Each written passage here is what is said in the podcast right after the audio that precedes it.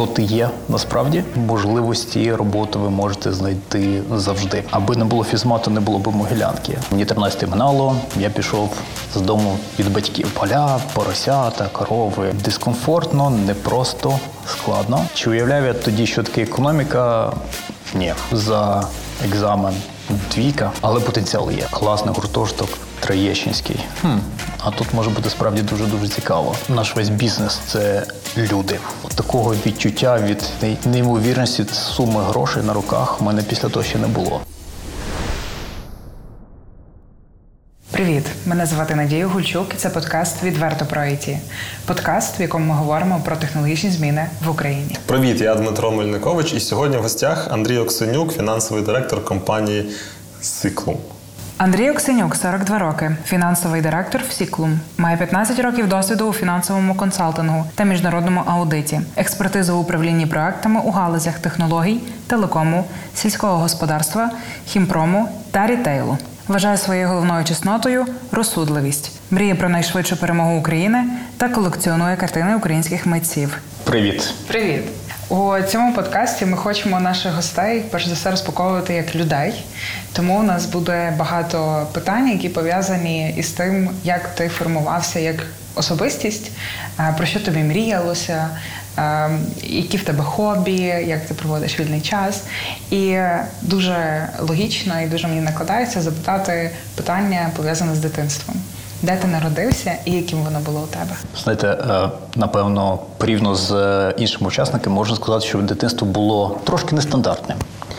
Е, я народився в маленькому селі в Волинській області, так на кордоні з так, біля Коваля, це кордон з Білорусією і з Польщею.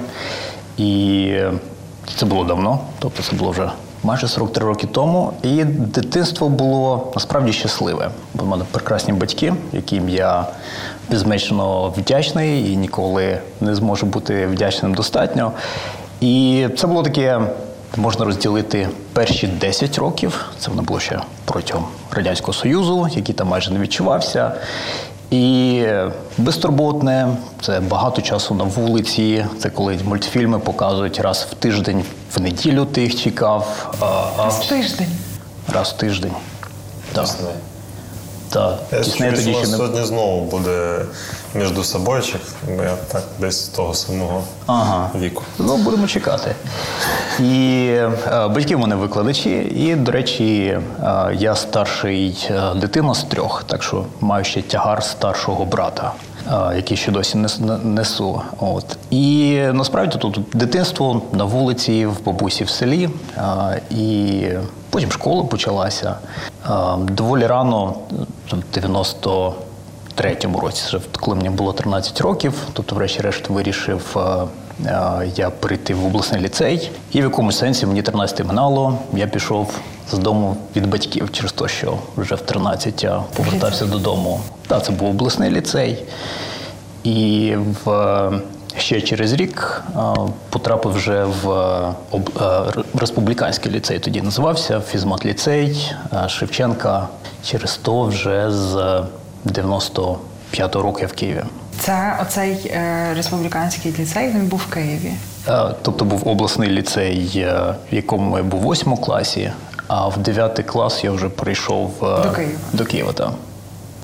І так виходило, ти так постійно подорожував, бо ж е, до ліцею тобі потрібно було добиратися, чи ти е, жив там?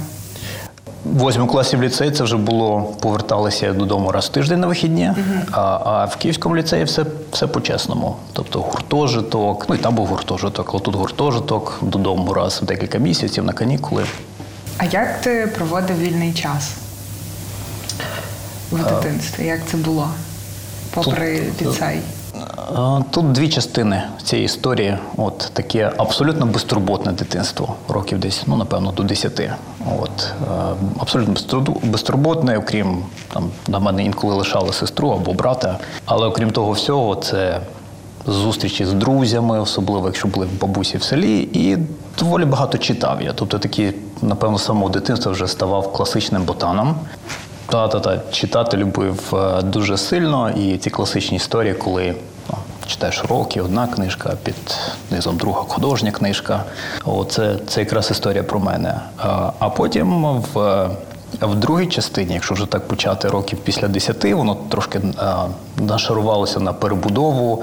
Ну, справді економічно було дуже складно. От то, що цей період, коли батькам не платили зарплату руками. Тобто, як як це можливо, я не уявляю.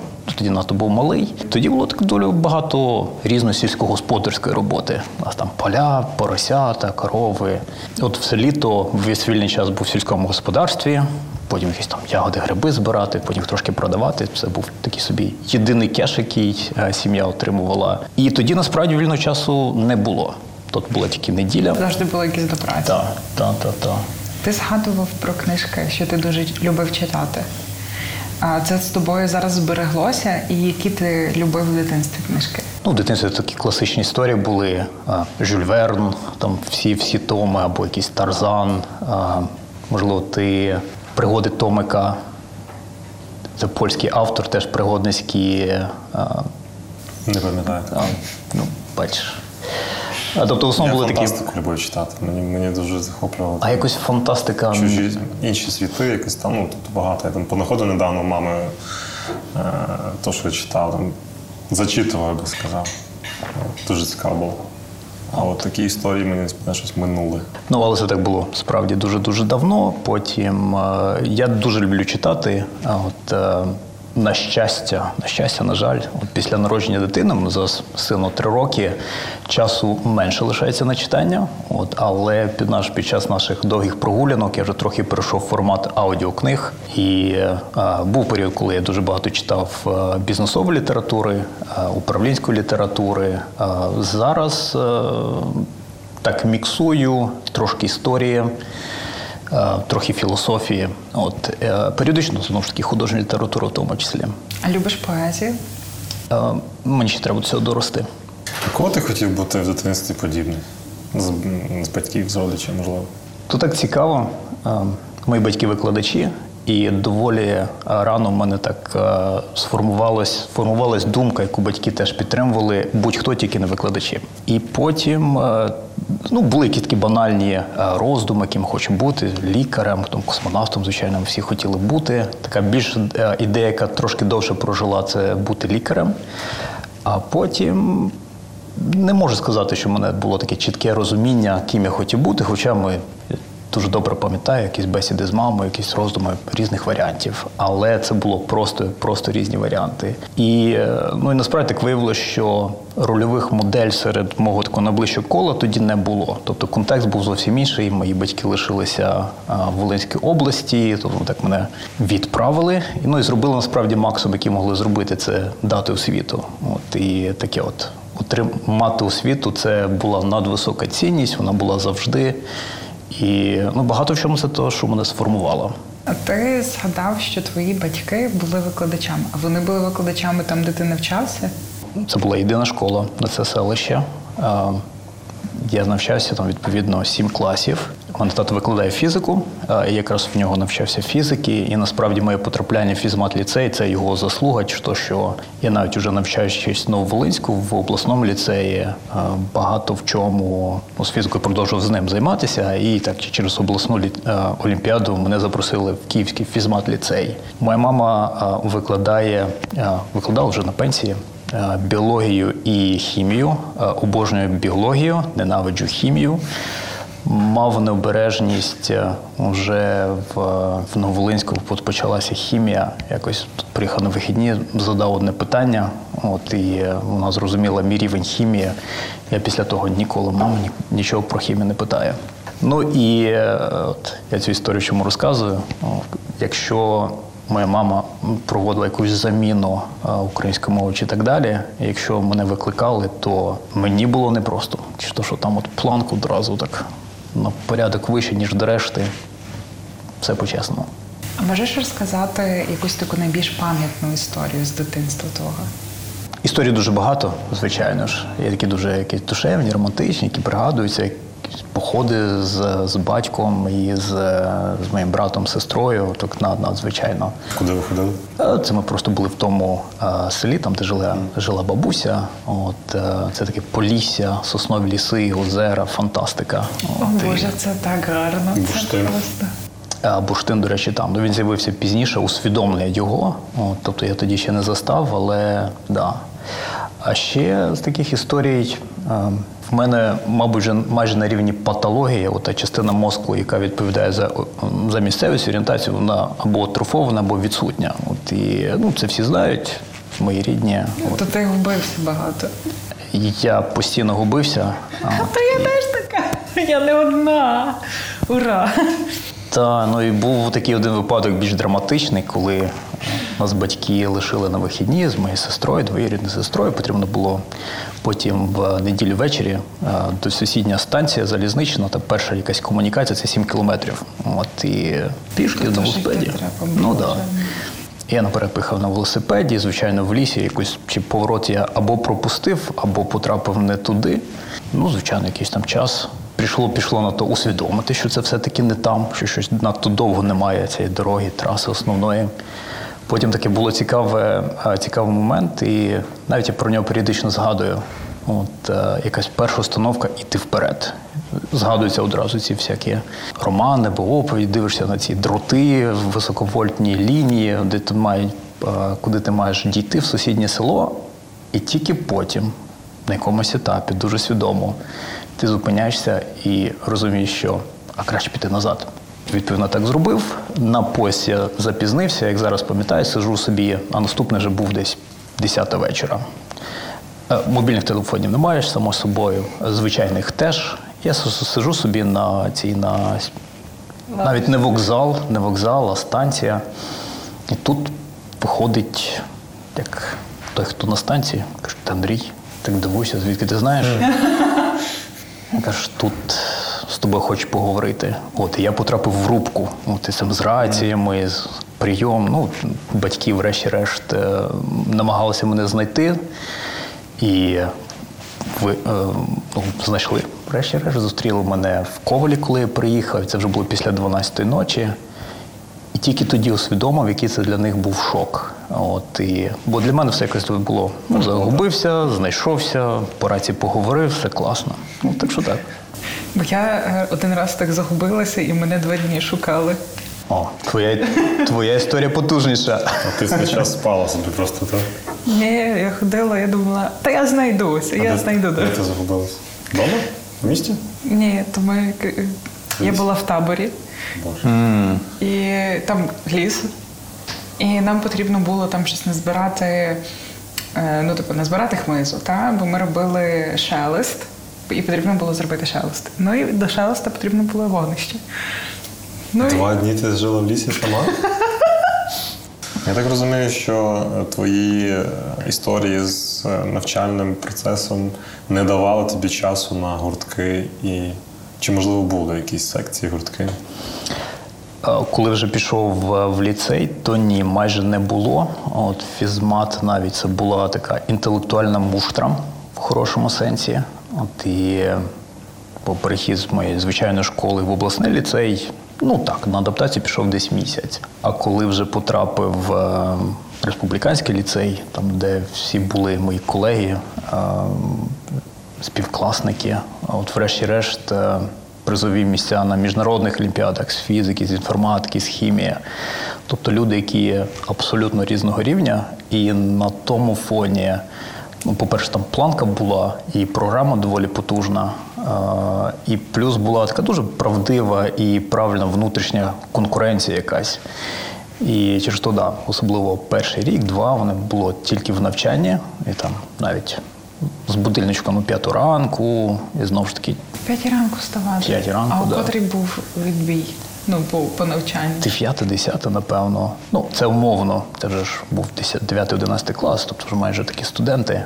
Так що да, тоді часу багато не було. а Більше вже стало часу в університеті. Ну, в тебе почалося студентське життя фактично з переходу в цей республіканський ліцей.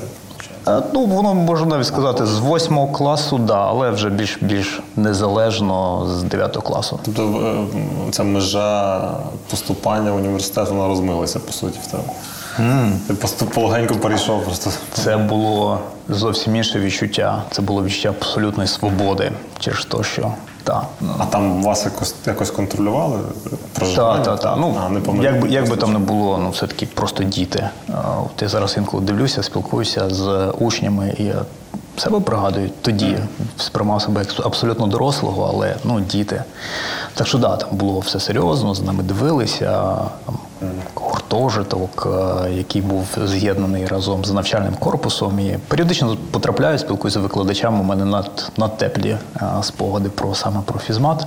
У вас були якісь такі ваші е, компанії, в яких ви робили е, якісь там, не знаю, вечірки Збитки. чи щось таке? Так, збиткувалися, можливо.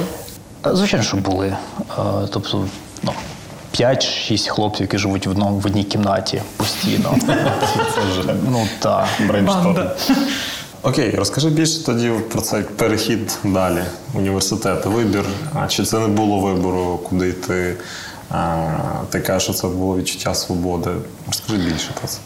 Я зараз, коли спостерігаю, то як е, молодь приймає рішення про вибір майбутнього університету, я справді захоплююсь цим, чи то що для мене тоді це було багато варіантів, е, але багато невідомого. Тобто це був багато в чому такий крок в невідомі, чи то що знову ж таки рольових моделей особливо немає. І я, будучи в е, фізмат ліцеї, я вступив е, на статистику в Мехмат Шевченка і на фізичний, і паралельно вирішив подати документи в Києво-Могилянську академію. На той час ще був е, можна було подавати тільки оригінали атестату. Було таке. А от і е, Могилянка була єдиним вузом, яка дозволяла подавати копії документів. І як зараз пам'ятаю, я приїжджав подавати документи статом, і ми навіть тоді думали, а на які факультети подати. Там 10-2 можна було вибрати. Е, Звичайний варіант був природничий. А потім, коли думали про другий, то а чому б не економіка? От чи уявляв я тоді, що таке економіка? Ні, абсолютно ні. Але тим не менше, тобто документи ми подали. е, Екзамени я здав, е, і мене взяли на обидва факультети, і вирішив я потрап... е, вступати все-таки в Києво-Могилянську академію на економічний факультет. Напевно, тоді воно асоціювалося з фінансами, таким особистим якимось налагодженням добробуту. Я потім пригадую, що е, читав свою першу книжку з макроекономіки, потім перед вже початком навчання, і на перших сторінках, от, що економіка це не про збагачення, це не про заробляння грошей, а це про, е, про фінанси в цілому. От. Ну, але тим не менше. І, е, і на тому етапі навіть так інтуїтивно е, уже склалося чітке відчуття, що це був правильний вибір.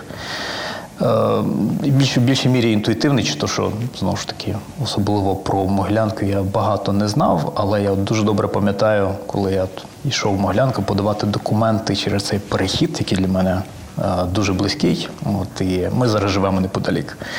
То поділ для нас як уже наш основний дім. І я йшов по вулиці, посміхався. От, просто не міг. Да, таке було. І порівняно з, е, з моїм фізмат-ліцеєм, то в плані рівня свободи, тобто є гуртожиток, гуртожитків було в Могилянці все класно, крім гуртожитків. До речі, що перший гуртожиток був е, на Героїв Севастополя, в разом гуртожиток метробуду. І у нас е, два поверхи були працівники метробуду. Потім був один поверх студентів у нас, тільки хлопці, і один поверх поліцейських з сім'ями. Ну, от такі от. Джекпот. Та, та, та. Тобто є, були історії з, з тим пов'язані. Ну, а потім я за час від, е, там, якщо взяти з фізмат е, ліцею 9 класу, поки ми вже остаточно не, не мали своє житло, я, здається, жив скрізь в всіх районах, найбільш екзотичних. І найбільш екзотичних це яких?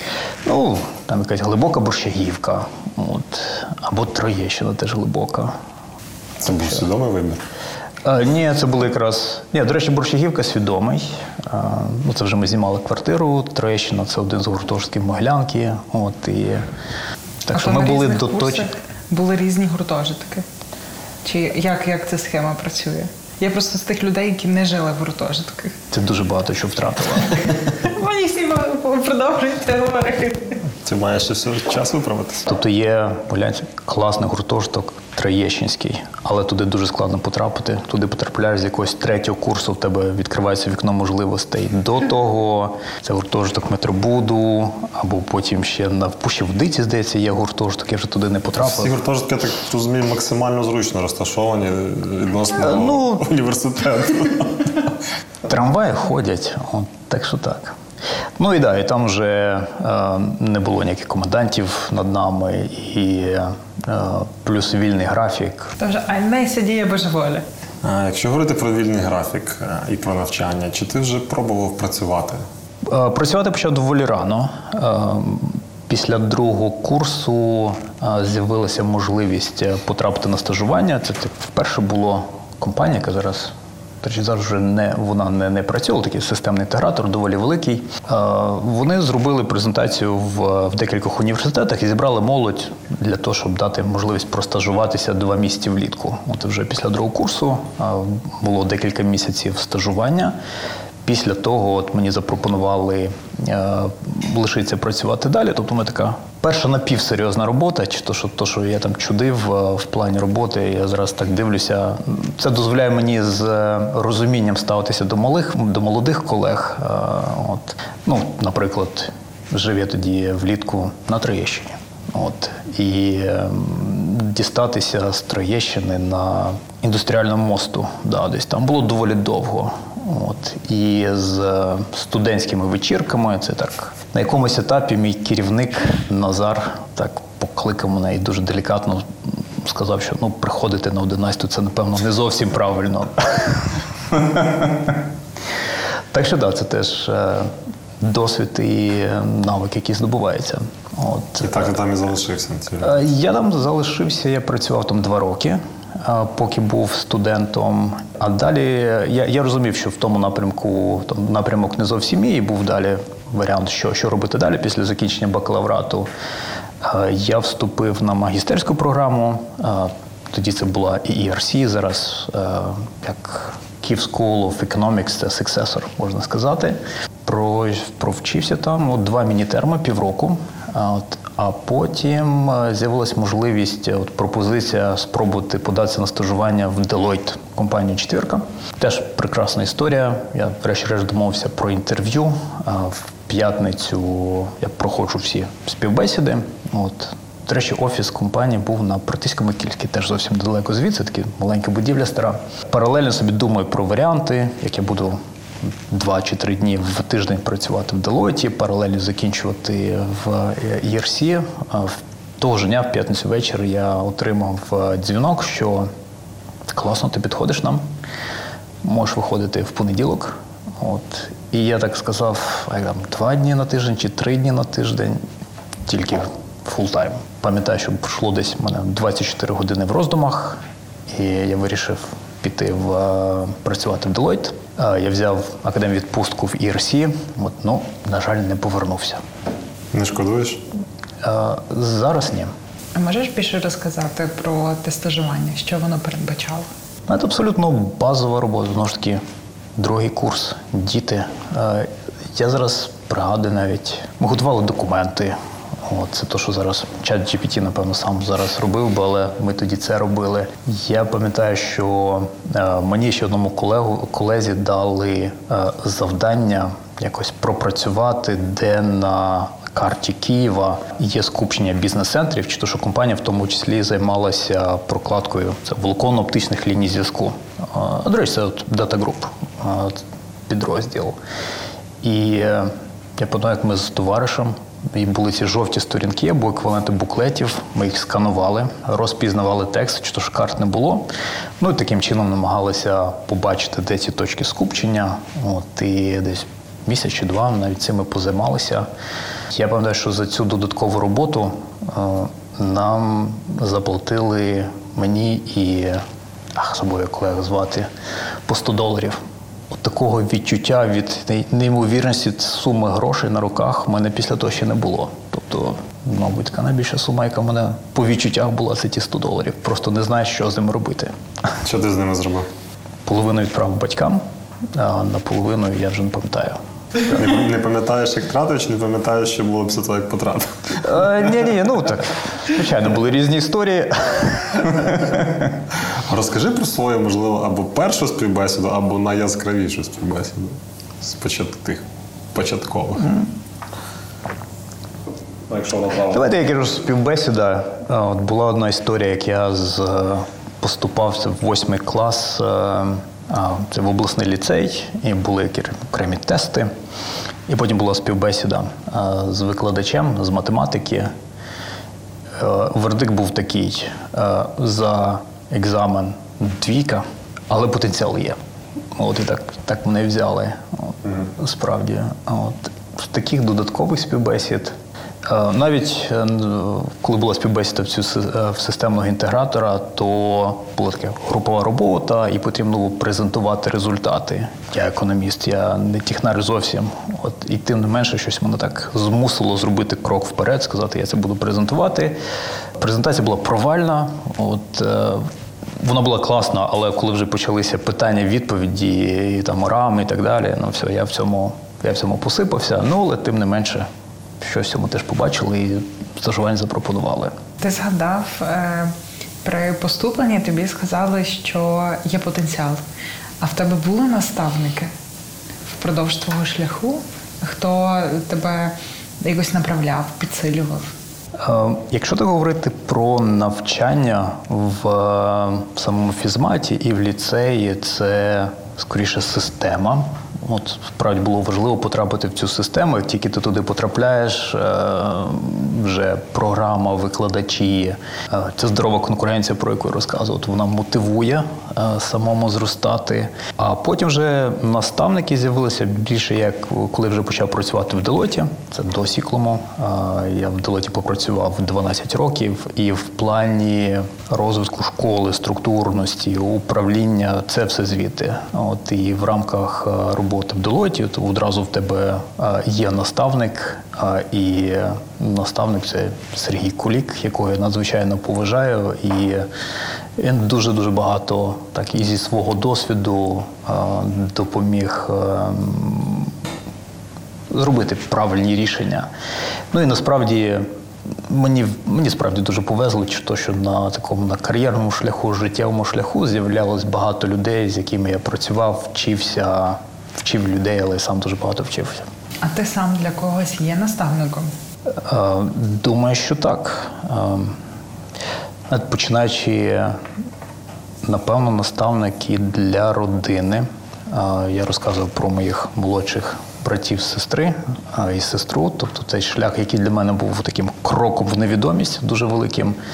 Тобто для них вже воно було трошки більш окреслено. Тобто вони могли дивитися, там сестра плюс 3 роки, брат плюс 6 років, буде приблизно так. А потім, ну ж таки, в Делоті доволі швидко е, ти тільки рік-два працюєш, тобто в тебе є наставник, але ти одразу і ти для когось є наставником. Це така схема роботи в компанії.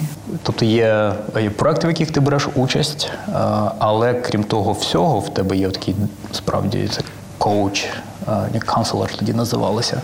Тобто, який дозволяє ну, так, і об'єктивно сформувати твою оцінку по роботі, дати поради, тобто людина, яка консолідує всі відгуки і потім дає тобі конструктивні поради.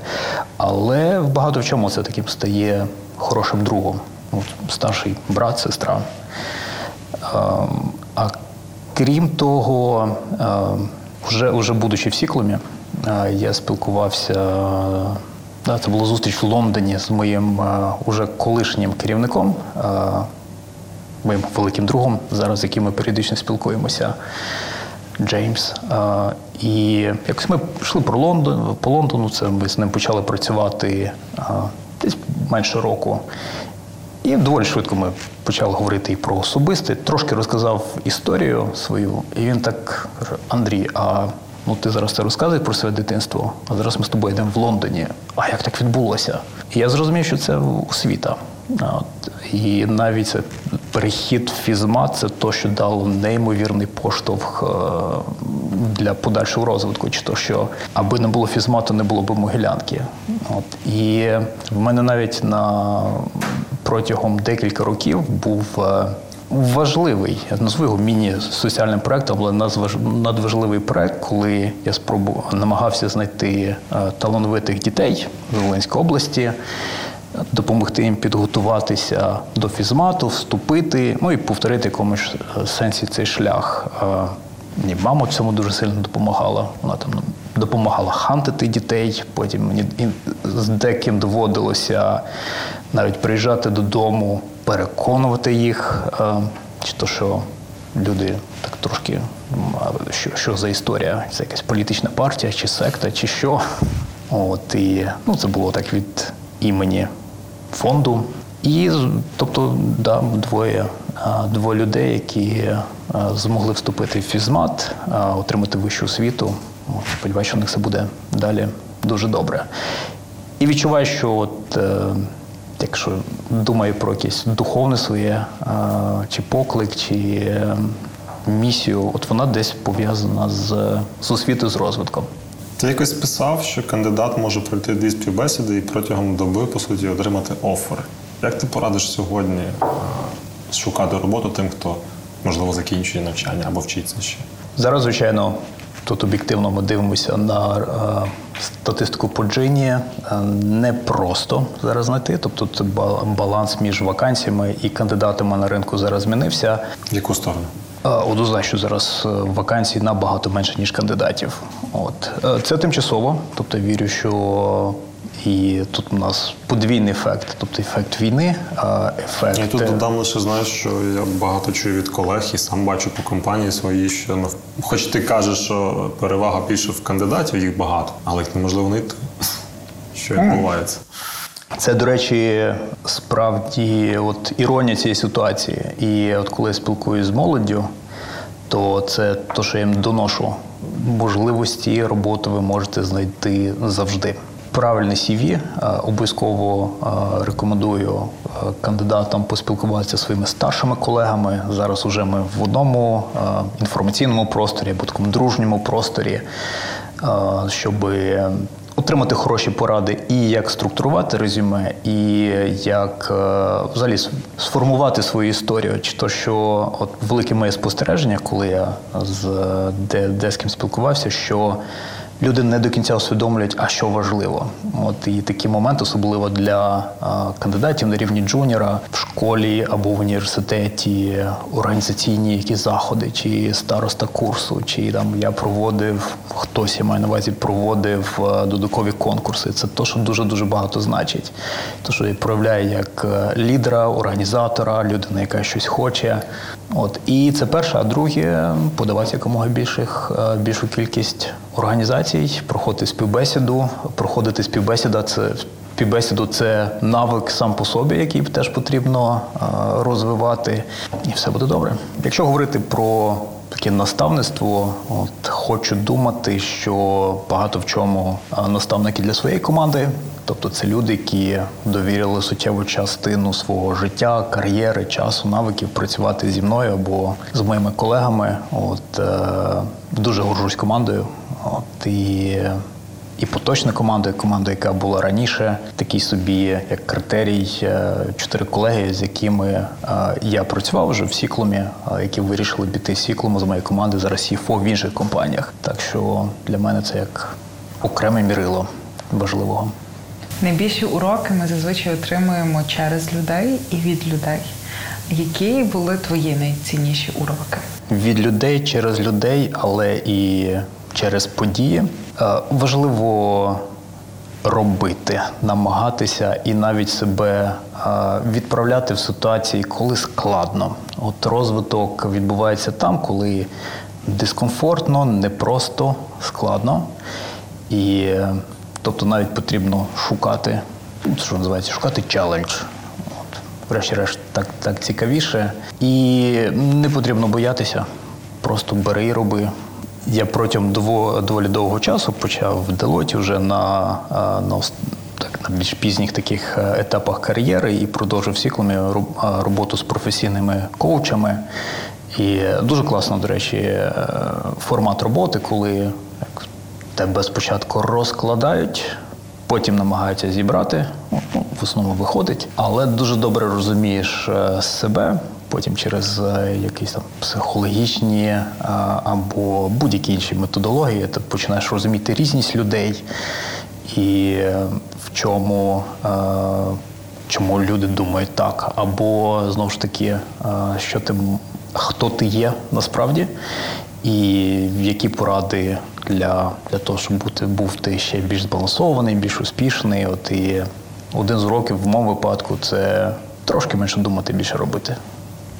Швидше думати, більше робити. Ти е, після Deloitte вже потрапив в Сіклум, там, де ти сьогодні є. А як відбувся цей перехід? Чому ти пішов звідти? В Делойті я вже працював 12 років. Я, я пригадую, коли потрапив в Deloitte, історія була класична. Думаю, я потраплю в Deloitte, старшу, стану старшим аудитором, консультантом, отримую ACCA, це професійна кваліфікація, і далі, і далі кудись піду. От, врешті-решт, ця моя три роки розтягнулася на 12. А, Знову ж таки, безмежна повага і любов до цієї компанії, і людей в цій компанії, знову ж таки. А потім на якомусь етапі ти розумієш, що от є одна історія бути консультантом таким зовнішнім, працюєш з компаніями, вирішуєш їхні проблеми, але не завжди ті рекомендації, які ти даєш, вони е, реалізуються. Ну і є якесь відчуття таке недовершеності. От і е, на якомусь етапі прийшли сама знайшла мене пропозиція приєднатися, очолити фінансову команду в Сіклумі. Якось доволі швидко це рішення прийнялось знову ж таки за одні вихідні. І е, я про, про компанію доволі е, багато знав, тобто вона завжди була в, е, в топі компаній і з таким доволі цікавим і правильним іміджем.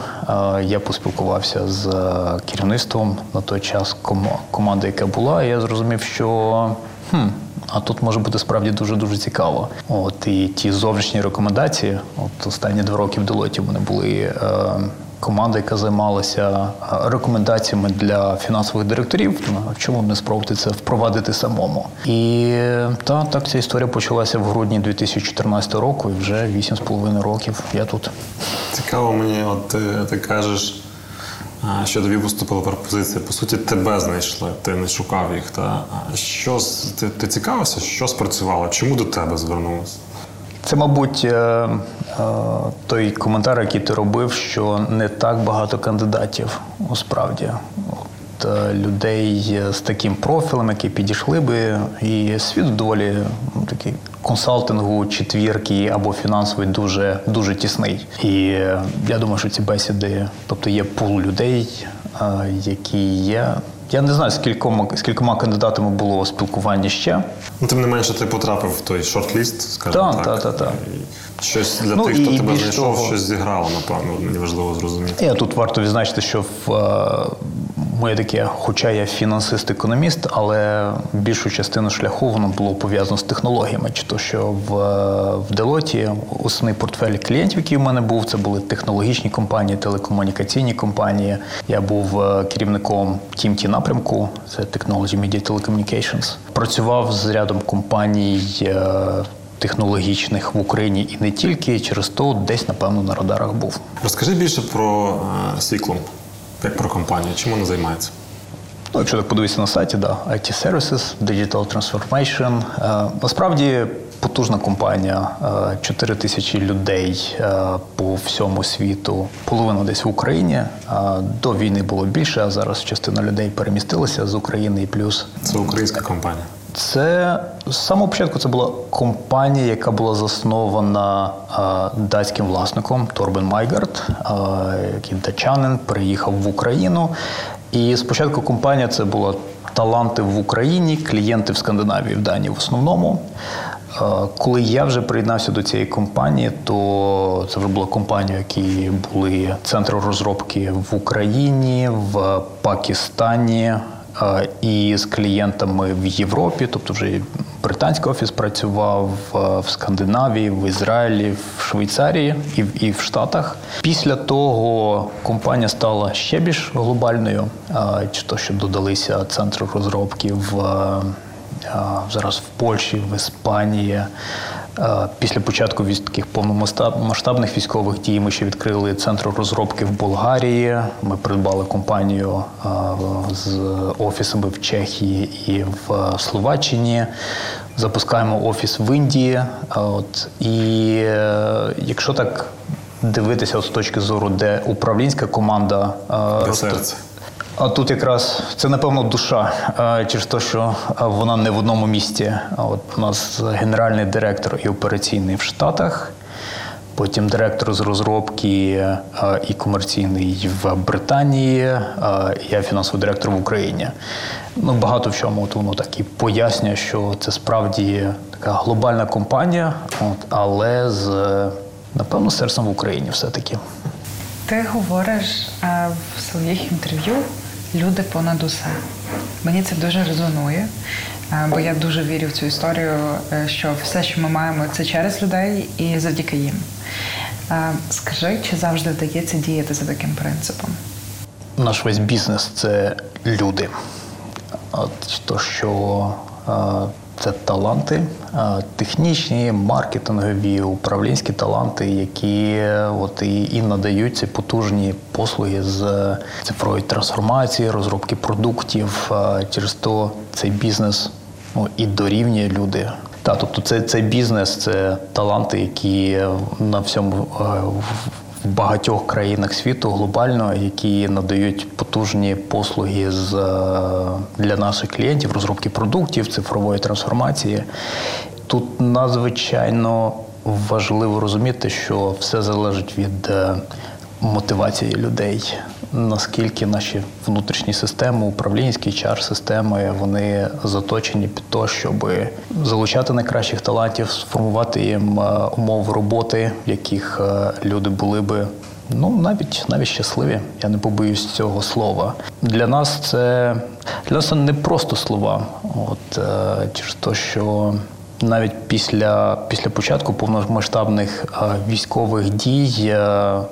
У нас до того завжди розвинуті були е, ком'юніті за інтересами, там, де люди можуть спілкуватися між собою. Ось такі собі професійні гільдії, там, де технічні експерти можуть е, між собою вирішити проговорити технічні питання, кращі практики, е, отримати поради один одного і тим самим дати найкраще рішення для клієнта або вирішення проблеми. Після початку таких масштабних військових дій е, це стало ще на порядок важливіше. От і е, коли там спочатку в лютому 22 березні там фокус був на просто безпеку людей фізично, то доволі швидко ми зрозуміли, що така складова, ми це називаємо як human to human approach, е, як людина до людини. Та і тут надзвичайно важлива комунікація, і така відверта відверто правдива комунікація, регулярна.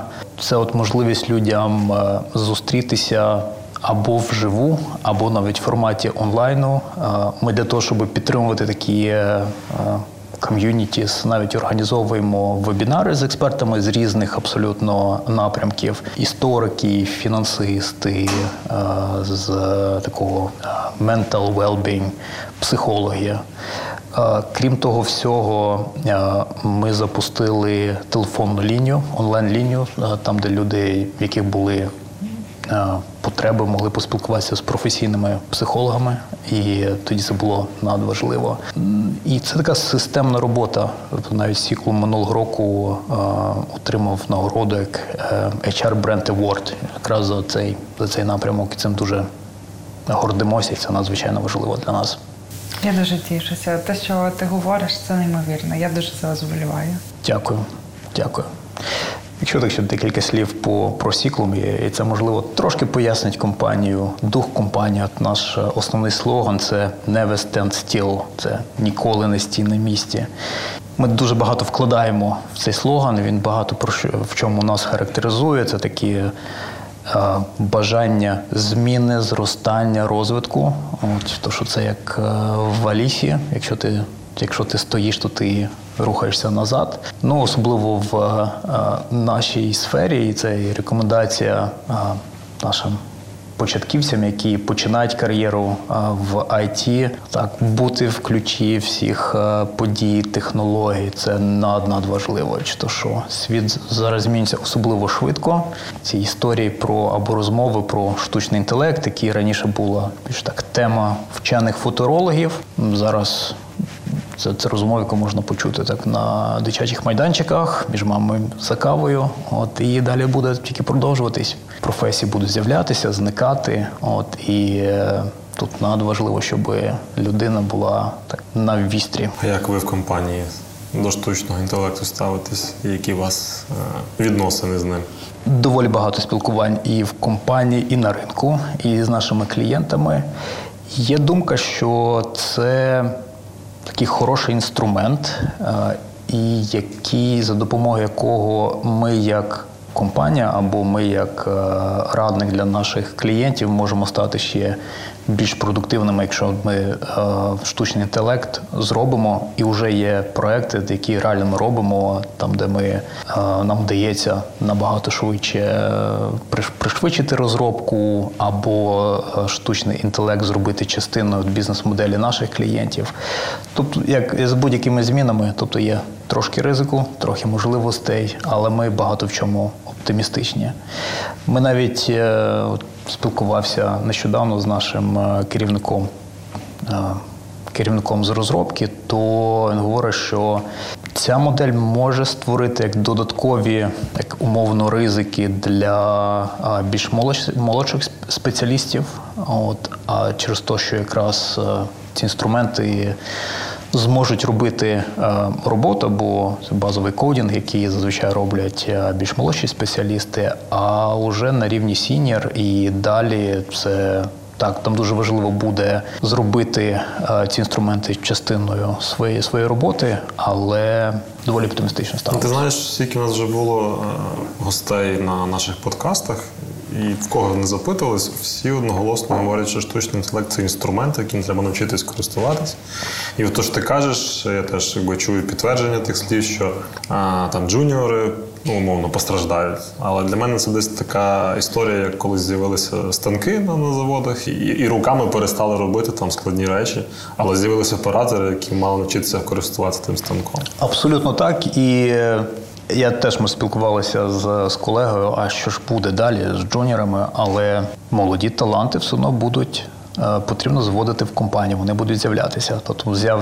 зміниться модель залучення талантів, програми розвитку талантів, але ці середні спеціалісти мідли або сіньори стануть старшими, е, їх потрібно буде кимось заміняти. Так що Вчитись, вчитись і розвиватись. Триматись в тонусі і збагачувати свої компетенції. У мене є традиційне питання від нашого партнера Укрсибанк BNP Paribas Group. І питання насправді стосується безпосередньо твоєї сфери діяльності. А як компанія обирає банк для співпраці? Які критерії, на що звертаєте увагу і там надійності, стабільності фінансової установи? З радістю відповів на це питання через те, що наш якірний банк в Україні якраз Укрсибінпі Паріба. Клас. Та і ми дуже довго вибирали нашого ключового банківського партнера. Насправді Тоді я уточню питання: чому обрали Укрсибанк? Е, е, Було ряд, ряд критеріїв, і е, звичайно, питання пов'язані з надійністю, репутацією. Це такі абсолютно це обов'язкові критерії, але вони навіть не є визначальними, тобто вони апріорі мають бути. А потім, в нашому випадку, ми ще дивилися на те, щоб цей банк був представлений в країнах, де ми оперуємо. Тобто нам важливо було вибрати так банківського партнера, який може нас підтримати в всій нашій географії. Це перше. А другий банк, який е, з точки зору стосунків надання послуг. е, Міг надати ці послуги е, швидко, простими процедурами, наскільки це можливо в банківській сфері. От, і е, банк е, BNP Paribas глобально Укрсиб в Україні ці критерії виконав, і ми з радістю співпрацюємо вже багато років. Круто. Я лише додам, що нещодавно банк потрапив в рейтинг 30 стійких приватних компаній в Україні за версією журналу Forbes. Так, ми Це як для мене ми, ми, ми, ми сусіди з е, Укрсибанком в тому рейтингу. Ним дуже Ага. пишаємось. Там. Вітаю. Дякую. У мене питання про персональний бренд. Ми десь до запису двома словами перекинулись. Чи ти використовуєш в своїй роботі свій персональний бренд, і чи ти бачиш від нього якісь позитивні чи, можливо, негативні наслідки? З якогось етапу лідерського або кар'єрного персональний бренд вже стає тим, що він завжди є. От який би він не був, він є. І це для мене е, не с- це не якесь штучне наповнення, створення образу, якого не існує. Це скоріше там формування твого образу е, і е, там, презентація тебе, який ти є, але в е, так більш структурно, Е, абсолютно позитивно до цього ставлюсь. Е, В моїй роботі це надзвичайно важливо, особливо в моїй ролі. Для мене персональний бренд це і про довіру. Для мене це майже знак, знак дорівня. То, що тут і про довіру з е, моїми акціонерами, моїми колегами, е, сікломерами в цілому. А друге, ну, вже так подивитися більш утилітарно, правильно, але от утилітарно це персональний бренд дозволяє якісь речі пришвидшити. От коли не потрібно себе пояснювати, от якісь очікування від тебе, тоді зміни можна робити набагато швидше, стати частиною ком'юніті набагато швидше. Наприклад, можеш поділитися чимось таким? Навіть коли я в е, когось колег по ринку не знаю, а от я абсолютно спокійно можу написати в WhatsApp повідомлення, що я Андрій Ксенюк Сіклом, можемо поспілкуватися, і е, ми, ми спілкуємося. Що спрацьовує е, більше прізвище чи назва компанії? Е, Ну, справедливості зради, все-таки більше, більше прізвище, о, тобто більше назва компанії, а, от, але доволі швидко це стає, стає прізвищем. Крім того всього, е, зараз е, я доволі активний учасник it спільноти тобто я в наглядовій раді е, Асоціації IT Україна, з якою ми зараз спілкуємося в Львівському it кластері І е, це так це в тому числі велика відповідальність, але це можливість формувати майбутнє цієї індустрії. От і це те, що драйвить, виклик, як е, челендж, про який говорив раніше. Ти знаєш, твоя відповідь для мене це най, напевно, приємніша відповідь за всі подкасти, бо ти дуже чітко відповів те, про що я зазвичай говорю з усіма клієнтами, про те, що ми персональний бренд у нас є від народження, і тут ти не можеш так, поламати так. його. А чи ти використовуєш його як е, інструмент, і чи ти маєш там, не знаю, умовно, піар-службу, чи хоча б помічника, який тобі допомагає вибудовувати комунікацію? У нас є комунікаційна служба, е, піар-служба, employer брендінг і піар-команда в, в Сіклумі. Е, Таня Ладуба, моя колега, друг, е, і так вона дуже дуже допомагає в так в цілому розбудові комунікаційної стратегії компанії, а от і зовнішньої, і внутрішньої. І я місцями відчуваю себе заручником Тетяни Ладуби, але абсолютно покладаюся на її професіоналізм. Та насправді, якщо так е, відповідати серйозно, то формування бренду корпоративного особистого це. Це окремий навик. А От і можливо, через те, що більшу частину свого свого, свого життя я працював е, в професійних послугах. Я знаю, в чому я експерт і в чому я не експерт. А От і покладаюся на експертів. І дуже це дуже важливо доносити до аудиторії, щоб вона розуміла, в чому ти експерт, Так, в чому так. ти не експерт, щоб Так. не було зайвих очікувань. Що для тебе залишається опорним за будь-яких часів, навіть в важкі моменти з викликами і без. Можливо, скажу баналь... банальність, але це сім'я. От, якщо я так думаю про коло важливості, то сім'я, дружина, син. Зараз е, далі ці найближчі рідні, друзі. Я знаю, що це завжди е, зі мною і, і я у них. Е, а крім того, я дуже вдячний е, компанії Сіклому от, за те, що компанія зробила. От, є періоди таких серйозних тестів. От і тест лютого березня 22-го року так, компанія пройшла дуже дуже достойно. Я дуже цим пишаюся. А оглядаючись назад на все, що було, які тобі поради ти можеш дати? Що ти не робив, але варто, і що ти робив, і не варто. Я от е, починав почав відповідати про те, що у багатьох у мене так точно є така схильність е, багато думати.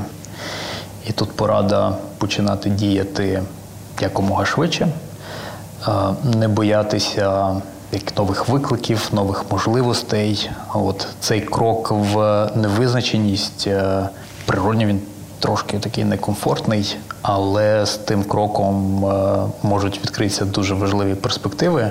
Не можу сказати, чи є щось конкретне, що я не робив. е, Ще не можу сказати. Наприклад, е, на якомусь етапі, коли вже мені було за 30, е, робота в офісі, сидячи і так далі, я зрозумів, що так трошки фізично мені стало непросто, і я вирішив за- зайнятися спортом. І я дуже довго вибирав, е, яким спортом зайнятися. Прийшли єдиноборства. І для мене дуже-дуже довго е, от я вагався почати чи ні. Мені вже 30 плюс, я прийду, там якісь тінейджери, а я вони вже більш навчені.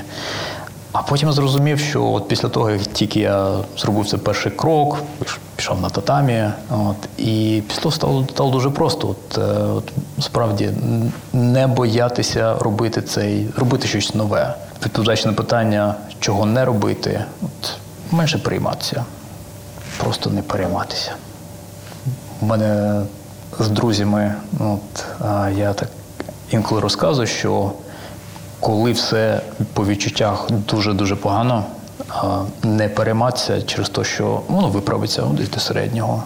Так само воно працює в іншому напрямку, якщо все ведеться дуже-дуже класно. Теж не думати, що так буде завжди, чи то, що воно вирівняється так стабільно. Якщо можеш впливати на ситуацію, то нема чого перейматися. Якщо не можеш, то тим більше. Це от да-да-да, ключовий слова, принцип стоїцизму, в тому числі. Я так зрозумів, що про філософію, коли ти говорив, ти мав на увазі стоїцизм. Е, Стоїцизм і е, Платон, до речі. Платон і стоїцизм, як два такі напрямки. Теж, до речі, недавно для себе відкрив стоїцизм. І зрозумів, що в принципі суспільство, яке десь, е, напевно, чогось досягнуло в своєму житті, воно десь керується тими самими принципами, які вже існують тисячі років. Весь подкаст був багато в чому про технології, які змінюються, все летить шаленими темпами. А при тому всьому, коли читаю е, Політея Платона, от е, це держава, яка була написана 2400 років тому. А я розумію, що природа людини не змінилася. Так що Ми на завершення всіх подкастів маємо такий коротенький бліц. Швидкі питання, швидкі відповіді. Намагайся не дуже сильно шукати відповідь на питання. Що перше прийшло, то і кажеш. Готовий? спробую. А, фраза чи слово, якими ти підбадьорюєш своїх колег. Забий. За- Клас. А свариш? Е, Я даю конструктивну критику. Намагаюся, намагаюся. А, поспати і е, проспати і запізнитись, чи прийти швидше і чекати зустрічі?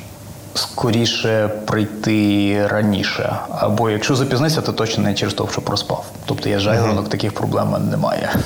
Гаразд. А швидко приготувати самому чи чекати довго на доставку? Швидко приготувати. Що приготуєш? Е, Приготуватися, відкрити холодильник і щось знайти. Взяти масло Хоча, хоча, повертаючи своє е, студентське минуле, тобто ці роки в гуртожитку з 14 років до скількох там не пройшли дарма, я можу готувати. Правда, набір обмежений. Яка твоя коронна і- страва? Справді це була курятина в яблучному соусі. Ти. яблучному со- со- соку. Готував це дуже давно. Я 2012 року не споживаю Це м'яса. тільки того, що в холодильнику була курятина і томатний Ні, це, це було сік яблук. це були студентські роки. Це студентські роки. Що було? Ясно. Ну, в принципі, це теж е, класно. Теж так деколи виходить. А, побутова справа, яка ти, яку ти не любиш взагалі. і не Прибирання, любиш. прибирання. Ненавиджу Як ти вирішив це питання? Делегую. Декілька зустрічей в різних місцях міста розкидані, чи в онлайні, в зумі спілкування? Баланс, справді баланс, але важливі зустрічі, душевні зустрічі тільки вживу. Ну, була така відповідь на це питання.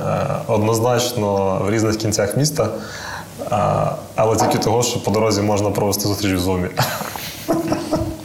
Е, Так, що для тебе є найнестерпнішим в колегах? Повільність. Це Це моя особиста проблема. От таке є трошки нетерплячості, і я з цим працюю. Нестерпність це сильне слово, але якщо я це вибрав би, то якась повільність. Окей, твоє guilty pleasure. Я обожнюю вино. Це ж не guilty pleasure. Ну так, на грані. Е, Читати книгу, слухати музику чи дивитися фільм? А, Читати книгу. Яку б ти зараз читав книгу? Я зараз слухаю, е, читаю Плохія Брама Європи, паралельно слухаю Зінаїду Тулуб е, Людолови. Співпало художня українська, художня історична книга і така історична, але насправді різні книги. Яку ти пісню вже заслухав настільки, що там 100-500 відтворень в, в плейлісті, але ти, тобі все одно вона подобається? З мого такого трошки бунтарського е, дитинства Металіка, Master of Puppets, трошки Нірвани, Smells Like Teen Spirits. А взагалі да, такий класичний рок, тобто більше рок, ніж, е, ніж щось інше. Це Інколи вечорами час. Машина, швидкість і, рок. Машина швидкість теж можна записати в Guilty Pleasures. Ну і останнє питання з Бліцу. Твій улюблений читміл. Шоколад. Чорний? Так. Ну і все. Гарно дякуємо. Дуже дякую вам. Це був подкаст Відверто про IT. А в гостях у нас був Андрій а, Оксенюк, фінансовий директор компанії Сіклум. Подкаст реалізовано Асоціацією IT Ukraine спільно з Urban Space Radio. Генеральним партнером проекту є Укрсибанк BNP Paribas Group, а також ми дякуємо Спека Медіа за підтримку та якісний український контент. Ставте лайки цьому відео, пишіть в коментарях е, питання е, в цілому рефлексії на те, що ви сьогодні почули. Ставте дзвіночки, аби отримувати сповіщення про наступні епізоди. І до зустрічі в наступних випусках. Па-па! Почуємось.